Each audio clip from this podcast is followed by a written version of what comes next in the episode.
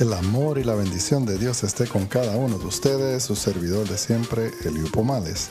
Hoy estaremos en nuestro podcast número 7 hablando cómo podemos ver la iglesia a través de los dones espirituales. La pregunta clave de hoy es ¿cuál es la relación entre los dones y el fruto del Espíritu? El fruto está relacionado con el crecimiento y la personalidad, cómo actuamos en la vida real es la prueba clave que somos genuinos. En Gálatas 5, 22 al 23 dice, mas el fruto del Espíritu es amor, gozo, paz, paciencia, benignidad, bondad, fe, mansedumbre, templanza. Contra tales cosas no hay ley. Estos son el fruto del Espíritu Santo en nuestras vidas, de aquellos que el Espíritu habita en ellos se manifiesta en sus vidas. Jesús dijo, por su fruto los conoceréis. Mateo 7:16 al 20. Si vemos en Gálatas, el tema no es la justificación por la fe, sino es que la razón de ser justificado por la fe es el camino en el Espíritu Santo. Vamos a analizar las cualidades del fruto en Gálatas 5 del 22 al 23, como las relaciones con los dones que nos habla Pablo.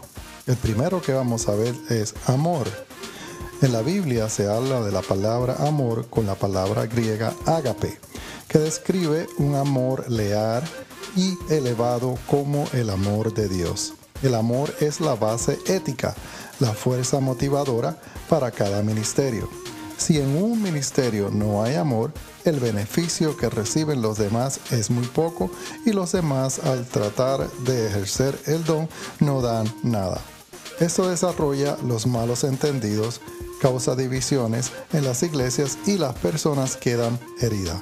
El amor es la clave para la administración de los dones. El próximo es gozo. En griego gozo es gará. Nos refleja un deleite activo, Pablo nos habla de este gozo en 1 Corintios 13, 6. No se goza de la injusticia, mas se goza de la verdad. Este gozo que habla Pablo también está ligado a la esperanza como vemos en Romanos 12:12. 12. Gozosos en la esperanza, sufridos en la tribulación, constante en la oración nos demuestra que debemos pensar positivamente de los demás creyentes, porque Dios está obrando en sus vidas, como una celebración final en Cristo. En la vida del creyente el gozo es el corazón de la adoración. Convierte la rutina en deleite, eleva el ministerio a un nivel más alto y el ministerio de los dones resplandece. Continuamos con la paz. Podemos estudiar la palabra en griego Irene, que nos da la idea de armonía, salud, integridad y también bienestar. El Señor nos advierte que con las relaciones debemos de vivir en paz con todos. Romanos 12, 18. Si es posible, en cuanto depende de vosotros, está en paz con todos los hombres. Cuando hablamos de los dones de Dios, es un Dios de orden y no de desorden, sino de paz, como vemos en 1 Corintios 14, 33. Pues Dios no es un Dios de confusión, sino de paz. Como en todas las iglesias de los santos, también en cada asamblea o iglesia debemos de luchar por mantener la unidad del Espíritu a través del vínculo de la paz, como podemos ver en Efesios 4:3. Solicito en guardar la unidad del Espíritu en el vínculo de la paz. La paz es clave en las iglesias y sus ministerios para andar en unidad. De esa manera podemos recibir el ministerio de los demás y nos ayuda en los fracasos.